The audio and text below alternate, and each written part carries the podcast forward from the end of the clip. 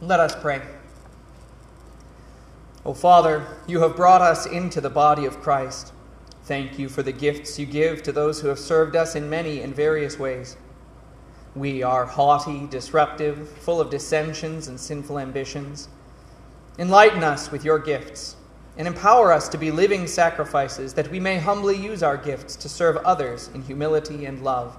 In Jesus' name, amen. Dear fellow redeemed, grace to you and peace from God our Father and our Lord and Savior, Jesus Christ. Amen. The text for our meditation this morning is the epistle lesson from the epistle of St. Paul to the Romans, the 12th chapter, beginning at the 6th verse. Please rise. Having then gifts differing according to the grace that is given to us, let us use them. If prophecy, let us prophesy in proportion to our faith. Or ministry, let us use it in our ministering. He who teaches, in teaching. He who exhorts, in exhortation. He who gives, with liberality. He who leads, with diligence. He who shows mercy, with cheerfulness. Let love be without hypocrisy. Abhor what is evil, cling to what is good. Be kindly affectionate to one another with brotherly love, in honor giving preference to one another, not lagging in diligence, fervent in spirit, serving the Lord, rejoicing in hope, patient in tribulation, continuing steadfastly in prayer, distributing to the needs of the saints, given to hospitality. Bless those who persecute you. Bless and do not curse. Rejoice with those who rejoice, and weep with those who weep. Be of the same mind toward one another. Do not set your mind on high things, but associate with the humble. Do not be wise in your own opinion. These are your words, Heavenly Father. Sanctify us in the truth. Your word is truth. Amen. You may be seated. To preach God's word, or the true Christian faith, and yet to please the world, to be on good terms with it, and to be praised by it, is impossible. Luther writes, It is not well with a preacher if he has peace and is not troubled by someone. It is a sign that he does not have the true doctrine. For it is the way of this doctrine that it must be assailed. God preserve us from preachers who please all people. Christ himself confirms this, for he says, Woe to you when all men speak well of you, for so did their fathers to the false prophets. But this doesn't just apply to those who are in the public ministry, it applies to all Christians. For all Christians must confess a faith at which the world shudders. The true doctrine of the Bible, the teaching of the creeds and the catechism, and our confessions in the Book of Concord, all of this that Christians must confess will mean that Christians will be considered fools by the world, and our faith will be considered a stone of stumbling and a rock of offense. But a Christian shouldn't pay too much attention to this. Think instead if the prophets, and the apostles, and Christ himself had to let themselves be mocked as fools by the world because of their confession, why should I want to have it any better? You are redeemed by Christ, who humbled himself to persecution, to crucifixion for your salvation. And therefore, you also bear your cross and follow him to glory. And yet, the Christian also has the holy duty of doing every possible thing to see to it that he is not guilty of causing offense by this teaching and faith, but instead to seek to bring those around him to that faith, to seek to cause them to see the truth of it. In other words, a Christian has the duty not only to confess his faith before the world, to stand staunchly and firmly in it, but also to vindicate it before the world, to defend it. Having then gifts differing according to the grace that is given to us, let us use them. If prophecy, let us prophesy in proportion to our faith. Or ministry, let us use it in our ministering. He who teaches, in teaching. He who exhorts, in exhortation. He who gives, with liberality. He who leads, with diligence. He who shows mercy, with cheerfulness. So, those who prophesy or speak God's word should do so in proportion to our faith. That is, they should explain Scripture in such a way that it harmonizes with the entire doctrine of Christian faith.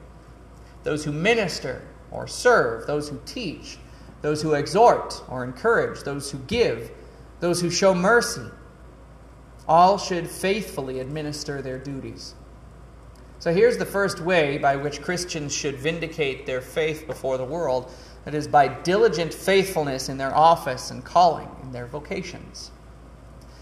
Sad to say, there are many who seem like zealous Christians as far as their personal piety is concerned, but they are negligent and unfaithful in keeping their callings. They suppose that the essence of Christianity is praying, reading, going to church diligently, keeping away from the temptations of the world, and pious talk. But they commit a great error. If the world sees people like this who boast of the faith, indeed showing a great zeal for such seemingly holy exercises, but they are unfaithful in their day to day work, being bad fathers and mothers, bad husbands and wives, poor workers, and so on, the world thinks that the things of the faith of a Christian are useless and hypocritical. Dear friends, show how the Christian faith instead makes the best fathers and mothers, the best husbands and wives, the best employers and employees, and then we vindicate our faith before the world. But even the worldly people can be faithful in their callings in this way. So the apostle continues and demands even more of Christians. Let love be without hypocrisy. Abhor what is evil. Cling to what is good. Be kindly affectionate to one another with brotherly love, in honor giving preference to one another, not lagging in diligence, fervent in spirit. According to God's word, Christians must reject and condemn the wisdom of the works of the world. That's why the world considers us loveless and intolerant. How can we disprove this? Christians confess that God loved the whole world, so much so that he gave his only begotten Son, that whoever believes in him should not perish but have everlasting life. But what is the world to think of Christians who confess this faith but show no love toward the, even the greatest sinner in the world? Christians confess that we have all become brothers and sisters, children of one Father in heaven by the new birth in the Holy Spirit.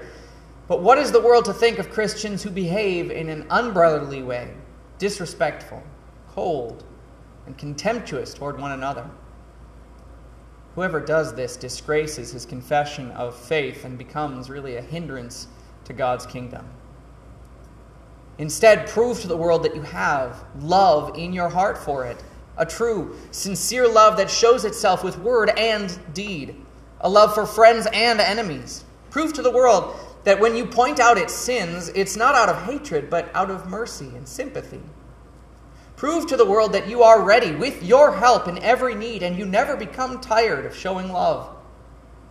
But also prove to the world that as you are united with one faith, you are also bonded by one love that you love one another as true brothers and sisters, that you also honor one another highly as children of the Most High, as the temple of the Holy Spirit, as brothers and sisters of God's Son. Prove that you are fervent in this love. Let your light of love shine before the people of this world so that they may see your good works and glorify your Father in heaven. And still more, serving the Lord, rejoicing in hope patient in tribulation, continuing steadfastly in prayer, distributing to the needs of the saints, given to hospitality. Bless those who persecute you. Bless and do not curse. We know that the sufferings of this present time are not worthy to be compared with the glory that shall be revealed in us. If Christians in trouble show discouragement, hopelessness, and impatience, if they neglect their brothers and sisters who are in any trouble, if they repay evil for evil, taking even a petty revenge, don't they bring disgrace and dishonor upon the faith that they confess with their mouth? Keep this in mind. The time of trouble is an opportunity for you to let your faith shine before the world. Prove to the world that during times of trouble it is without hope, but your faith will not descend fully into despair. You know your suffering leads to glory, death leads to life. Prove to the world that you don't have only a fair weather faith or a fair weather bond with your Christian brothers and sisters. Instead, this bond becomes firmer in trouble, so that when you see your fellow Christians suffering in their faith, you give them greater honor. Your property is their property, your home is their home.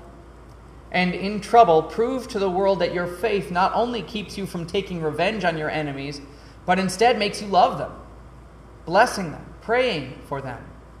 Like St. Stephen, who prayed for Christ's forgiveness upon those who were hurling stones at him. What a beautiful gem this behavior could be for the offensive gospel, so that it appears even more to the world as something lovely. One more thing rejoice with those who rejoice, and weep with those who weep. Be of the same mind toward one another. Do not set your mind on high things, but associate with the humble. Do not be wise in your own opinion. Christians should vindicate their faith by mutual harmony and humility. Nothing is more offensive to the world than when they see dissension and pride ruling those who call themselves Christians. And the world is not wrong to take offense in such a case.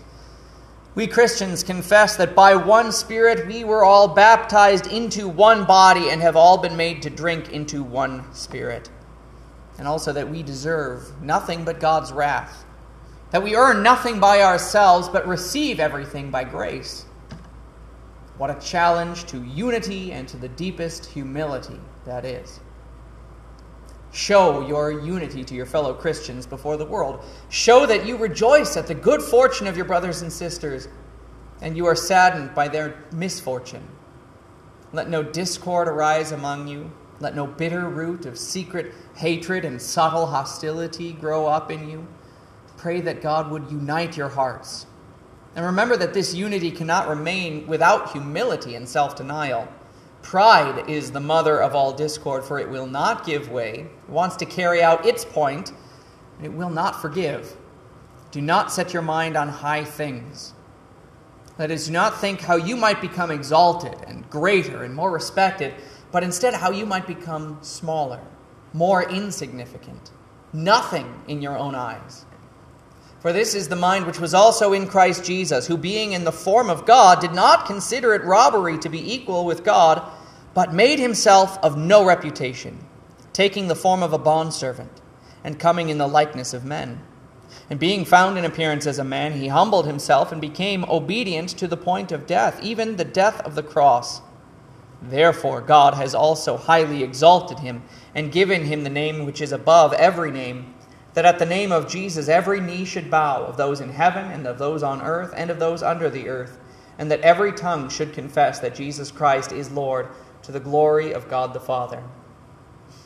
As members of Christ's body, all this is the power that Christ has given to you through the Holy Spirit. You received the Holy Spirit when you were washed in the waters of baptism, cleansed of all your sins by Christ's blood, and filled with his righteousness.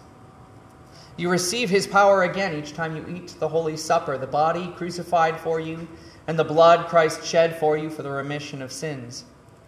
This is food for your journey here so that you are strong to present the holiness of God before the world.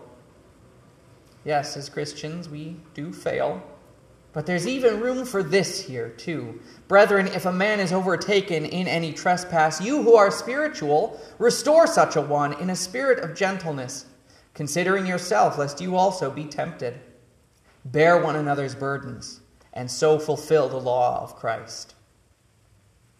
You have forgiveness here even by coming and receiving what is offered in the divine service, letting that be the foundation of all your vindicating witness of the faith to the world. That humble reception is the greatest witness of grace itself.